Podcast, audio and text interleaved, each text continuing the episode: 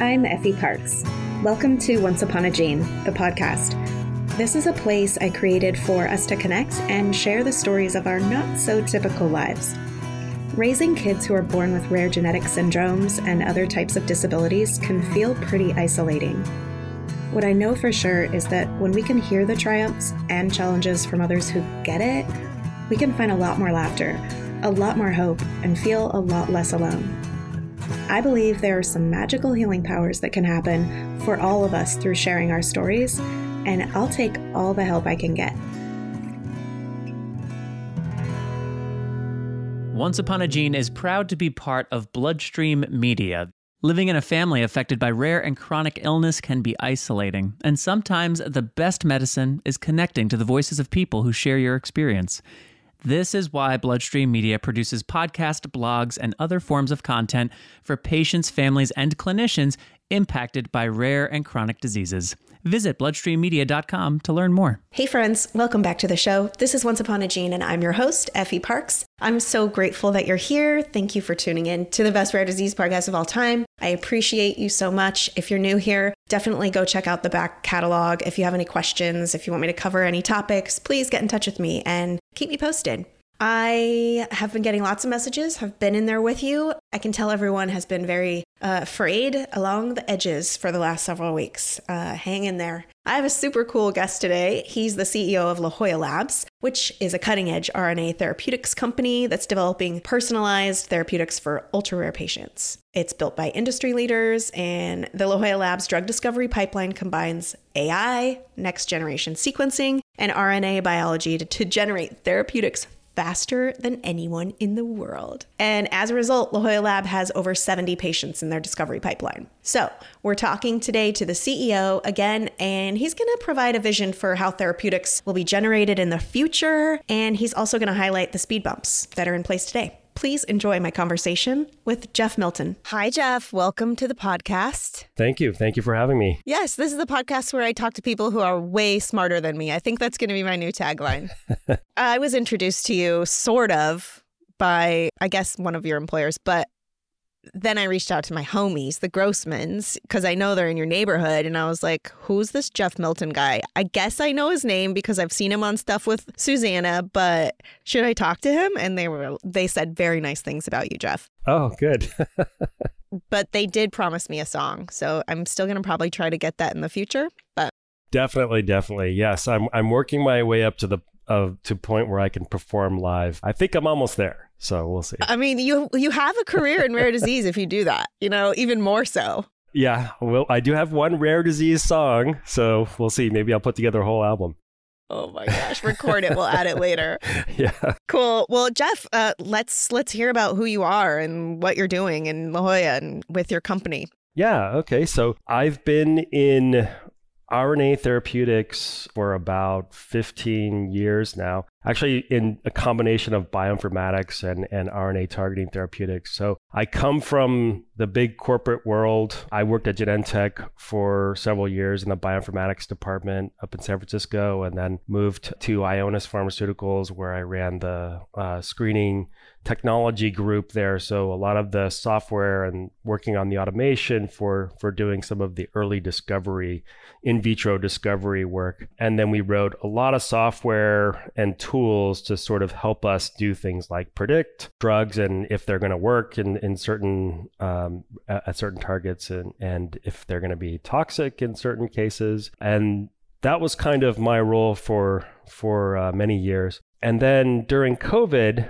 I had the opportunity to join a company doing mRNA therapeutics, Arcturus uh, Therapeutics, and I was pretty excited about that because I just I wanted to have that mRNA experience. And I left with a so my another person who was kind of the power user of the work I did at Ionis.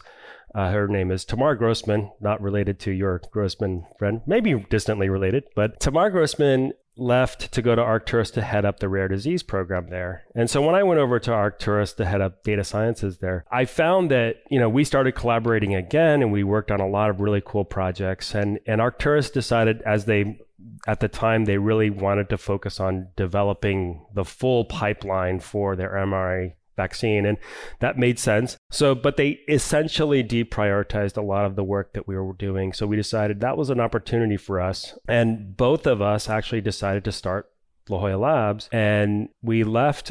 The problem was Tamar was basically being recruited by everybody in the world at that time. As soon as anyone found out she was leaving, they, you know, she's this is somebody who's got experience in every asp- every modality in RNA, and she's taken drugs from design all the way to the clinic. So she was really sought after by every large company, and she ended up taking a position at head of RNA and targeted therapeutics at Johnson and Johnson.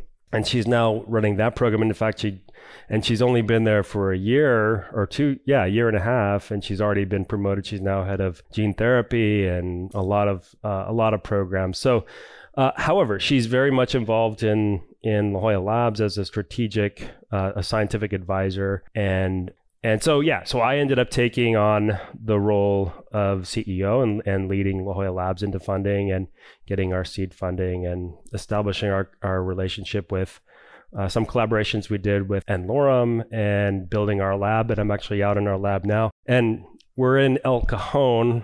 we have an office in La Jolla, so we can still call ourselves La Jolla Labs. But um, our primary lab is actually out in El Cajon. So we're La Jolla Labs of El Cajon. well, I'm glad Tamara didn't leave you in the dust. No. She sounds like a valuable work bestie to have. Yes, definitely. Yeah. Very, very important uh, connection to have for us. Cool. So I know you worked at Ionis and you just mentioned n-Lorem. I was wondering if you'd maybe talk about the partnership and what you do with them now. Yeah, definitely. So n-Lorem is founded by Stan Crooke, who's the who is the founder of Ionis Pharmaceuticals. So when he found out that I was starting this lab and it was going to be focused on screening, he was definitely interested in in working directly with us and actually being co-located. So I'm actually there they they lease their our lab they lease space from us in our lab. So they're actually embedded with us. And that's a big what we're doing is basically all the from target um, to the uh, in vitro screening part of that. So essentially what they have quite a few patients in their pipeline.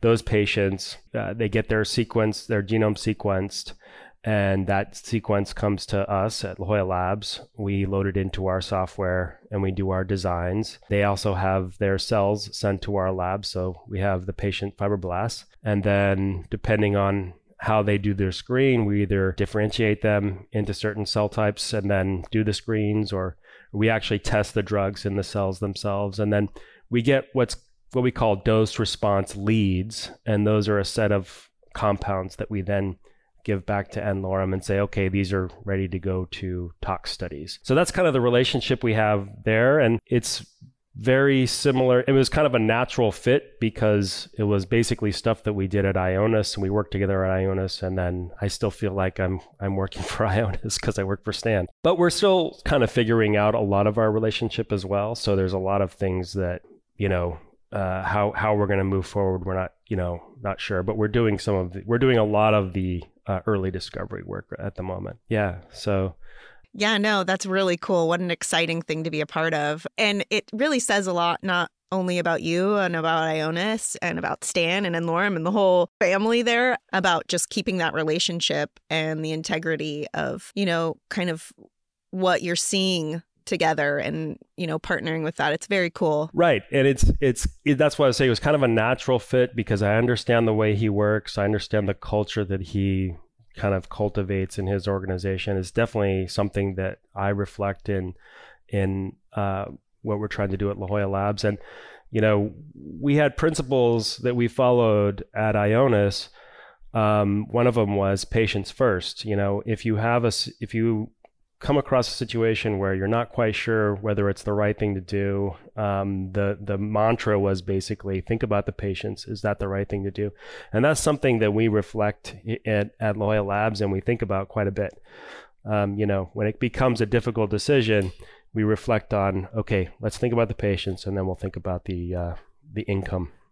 Try to you know, it's it's basically a bar that we have to have in order to um, in order to make a profit, we have to have at least that bar to say, okay, and that's where our threshold is. We don't go below that. Thank you. It seems like something that's so basic, right? But Right. it's still not necessarily implemented more broadly. Right. So, right. Thank you for that. Yeah. So, you're basically a tech nerd and a scientist, and you have clients like n-Lorem. Who else would who else would reach out to La Jolla Labs um, to hire you or collaborate with, with you or partnership with you?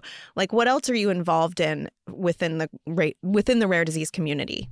Yeah, so that's kind of the the what we are doing is essentially taking the lab that was locked behind the doors, the big walls of pharmaceutical companies, and we're taking it and we're making it accessible to anybody in the world. So we work directly with foundations. We work with academic groups as well. And a lot of the programs we kind of I kind of think of us as in a sense like an incubator.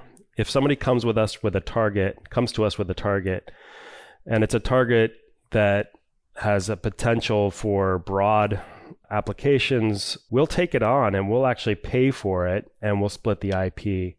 But we'll also work under complete, you know, fee for service. So basically because it's just the in vitro leads, it's pretty relatively cheap for a lot of these like it's within the budgets of several foundations and a lot of these foundations are pretty small but they have enough you know for the price of a car essentially you can own the ip of the drug that you want to move forward it's if it's rna targeting.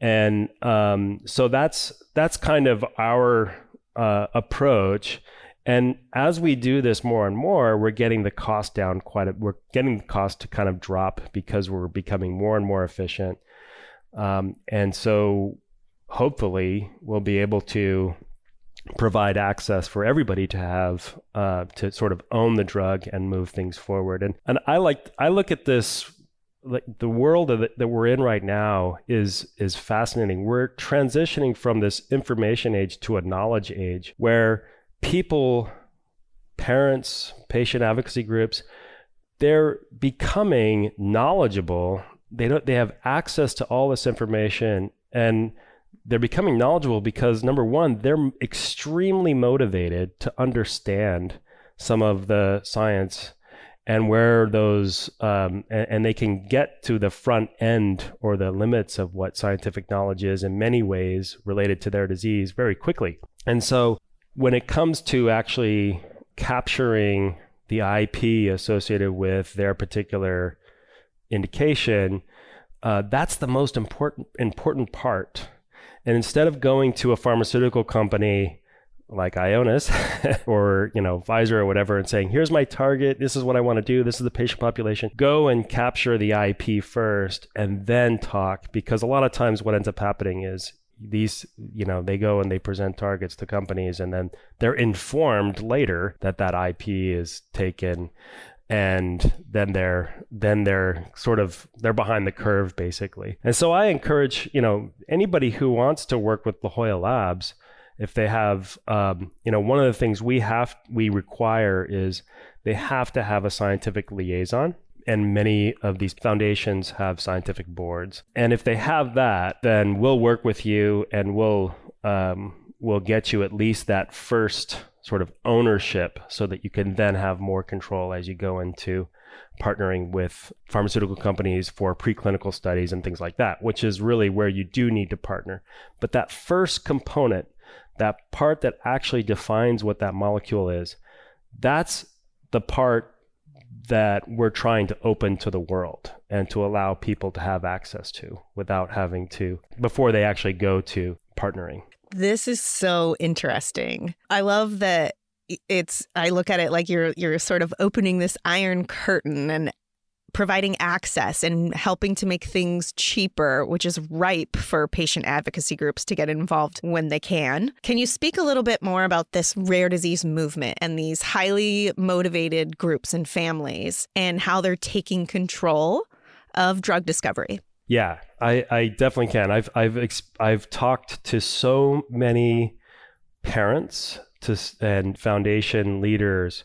I've talked to lawyers who understand the genetics of their child at a very detailed level and understand, you know, the targets that they want to go after. I've talked to computer science you know entrepreneurs who've decided they're going to change to they're going to start a foundation or not a foundation but a company around their particular drug talk to many of these and this is the thing is that, that because the data is accessible and because they ha- they have access to not just data they have access to knowledge and people that allow them to kind of go out there and and they're extremely motivated to understand this stuff more so than in many cases a, a, a PhD student who's kind of going through the rigor of uh, their classes or whatever. These are people who are extremely emotionally attached to their uh, cause, and so they learn very quickly, and and so what we're doing is we're basically providing that first step, that door for them to say, okay,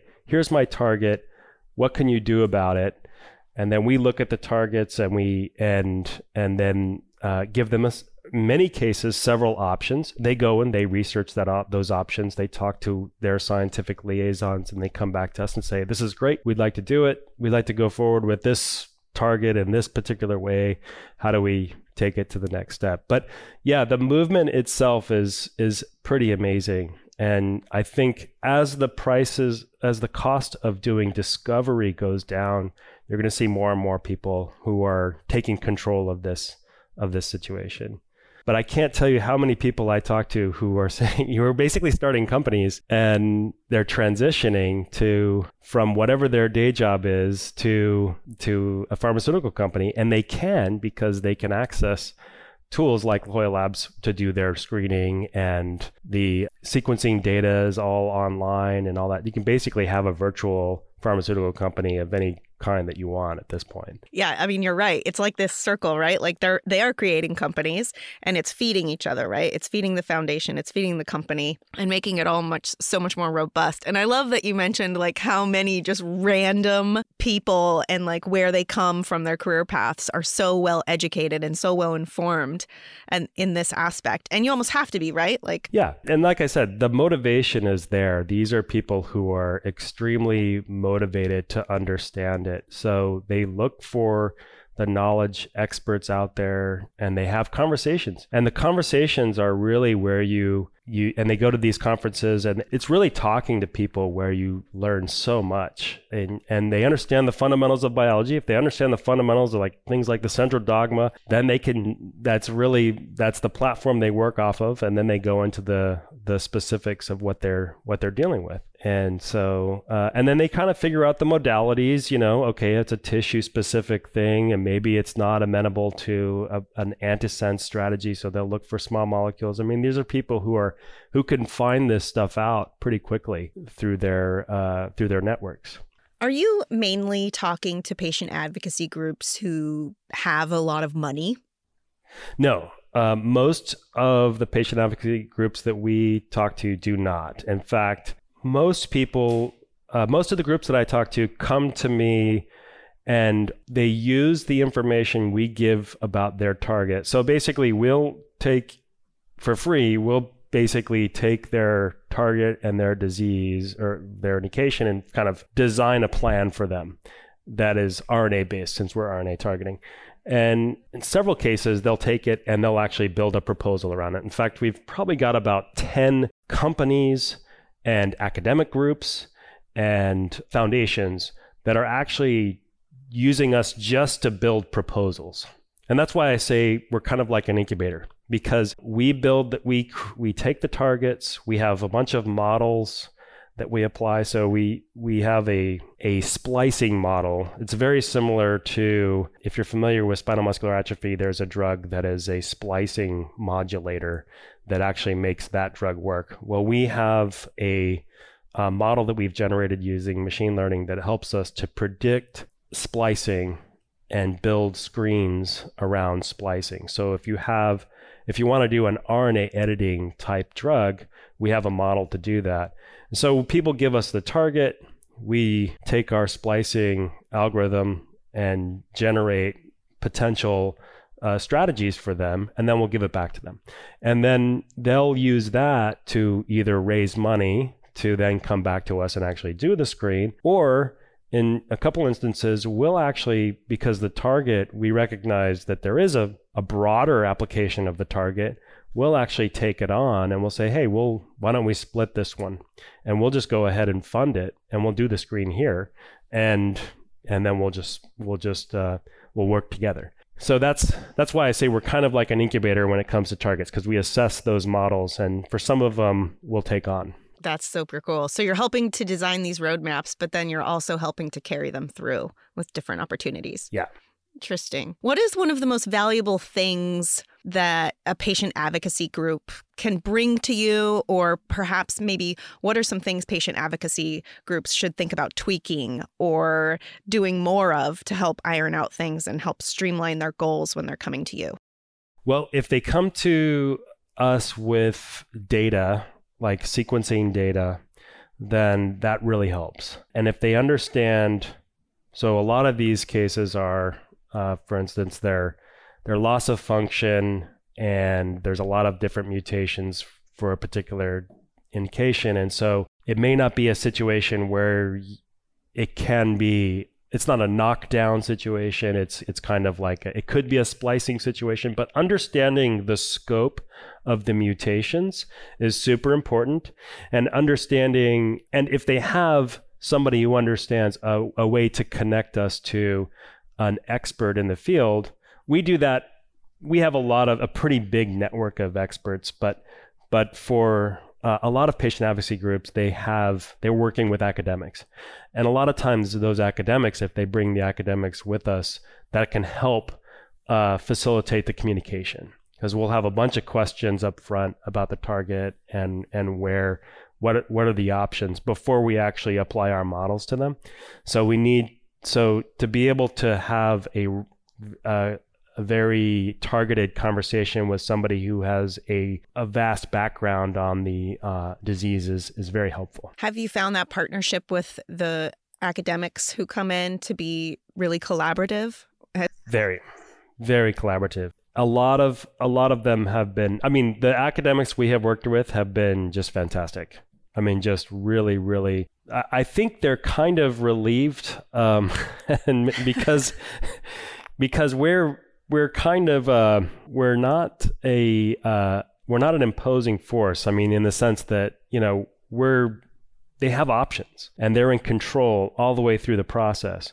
Whereas I think they feel like when they go into the walls of a pharmaceutical company, they're guarded and they're they're sort of nervous about how they approach it because I've heard this story many times where they actually go in, they talk to a pharmaceutical company, and they're actually informed later that they have the pharmaceutical company has has filed for a patent around their their drug. That's actually happened. And it and it's also happened the ca- in the case, and there's there are cases now today where a rare disease is just completely locked up and not going into the clinic a, a drug that's actually ready for the clinic has been approved for the clinic, but not going into the clinic because of financial reasons, and it's completely out of the control of the patient advocacy advocacy groups and the um, academics who are involved in that. And you have to think about all the the volunteer work that went to pushing the, that drug down that pipeline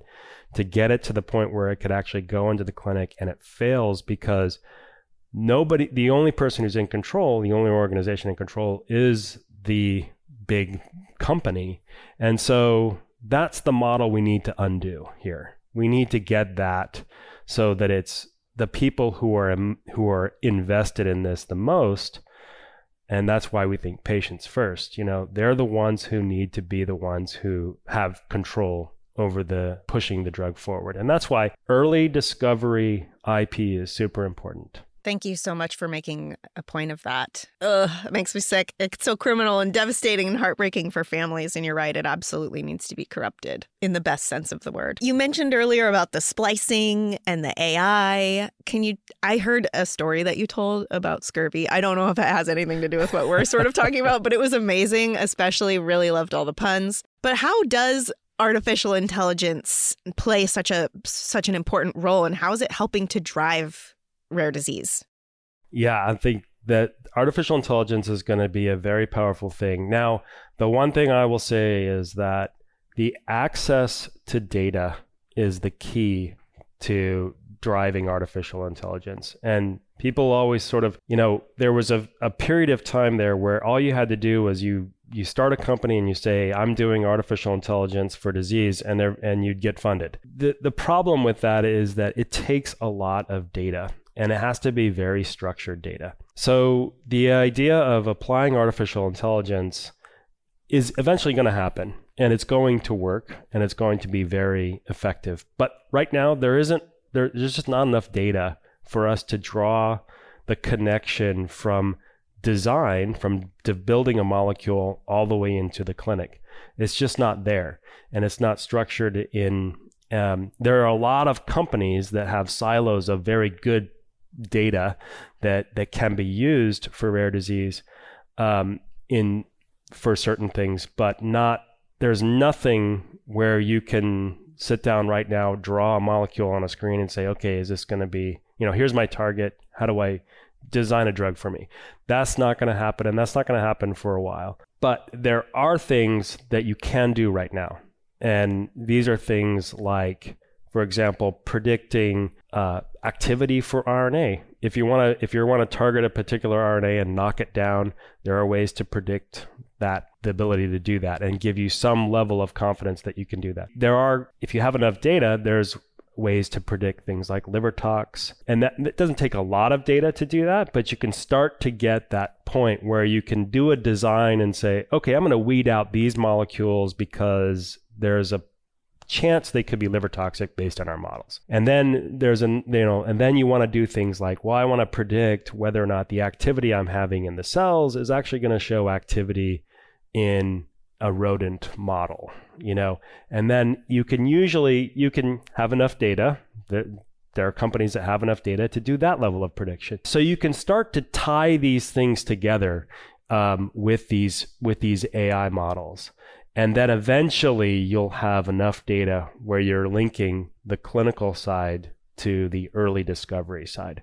Now, the one thing I'll say about the N of one and the rare disease, uh, uh, specifically the N of one, is that the turnaround time for these drugs is on the order of a year to two years. So from discovery through to the clinic, it's pretty fast.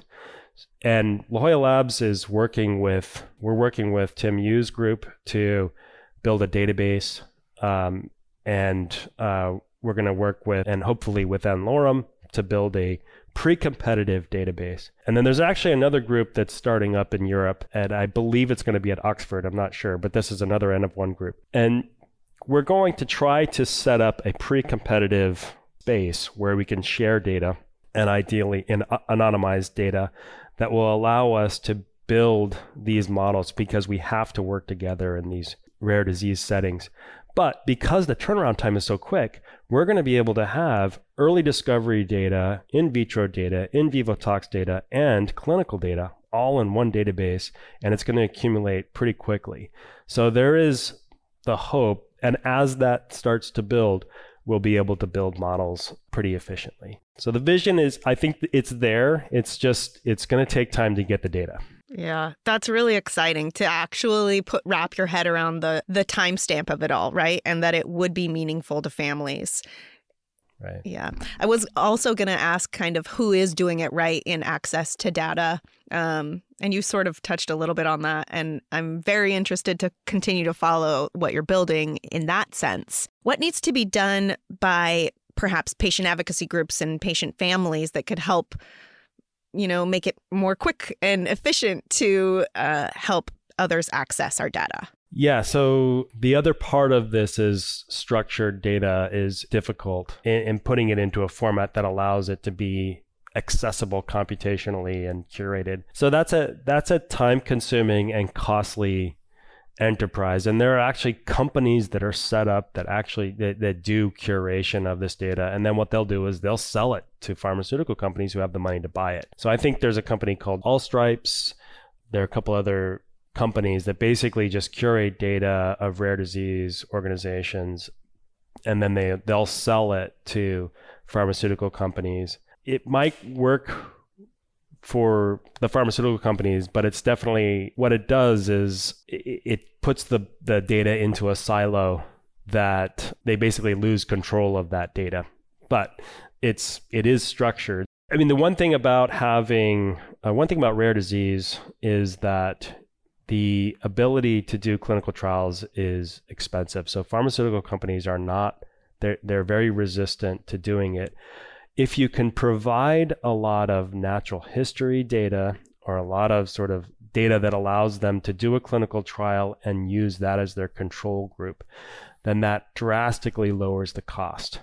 And so being able to curate and organize that data within a foundation is huge because it allows it lowers the the cost burden that the that a company may take on for doing a, a clinical program. So yeah, I mean the work that most patient advocacy groups in rare disease are doing right now where they're collecting their own natural history study and having their own yeah open source data stuff yeah and and try and trying not to uh, lose control of that which can happen and by lose control of that do you mean it getting sort of into the wrong hands and then being sold off? Or what do, what do you mean by that? Yeah there was a, there are several companies that are set up to basically build curated data sets and sell them back to pharmaceutical companies. And it's definitely in their business model to own that data and provide access to pharmaceutical companies for and because it's so expensive to do a clinical trial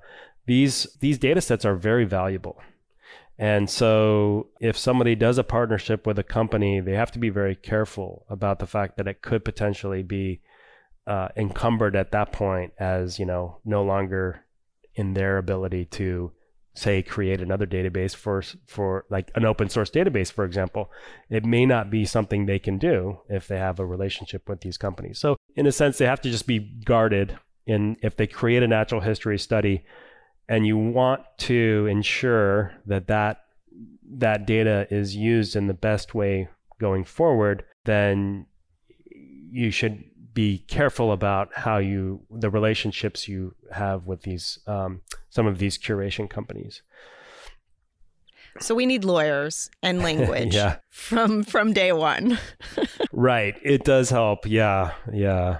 As La Jolla Labs is, we're on the early dis- discovery side of things. So we don't deal a lot with the clinical data except for the N of one stuff where we don't have that problem. But I'm just saying from the foundation perspective, it's, um, I can see uh, th- th- this is an issue, definitely.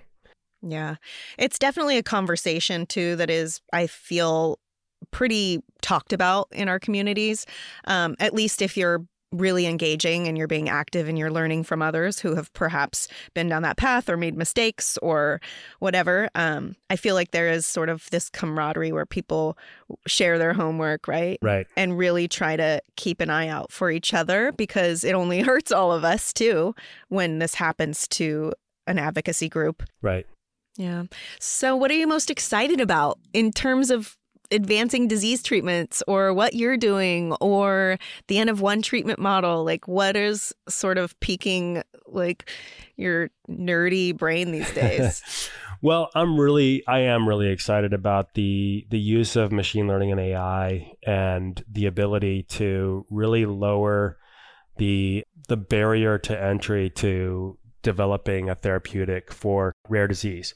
I think that you know the idea that we can, and we have to do this iteratively, you know, as I said before, it's not something that can happen from where we're going to capture everything from start to finish. And and I think that we're doing that at La Jolla Labs. I think we're providing basically strategies that are making it cost effective to go after rare disease.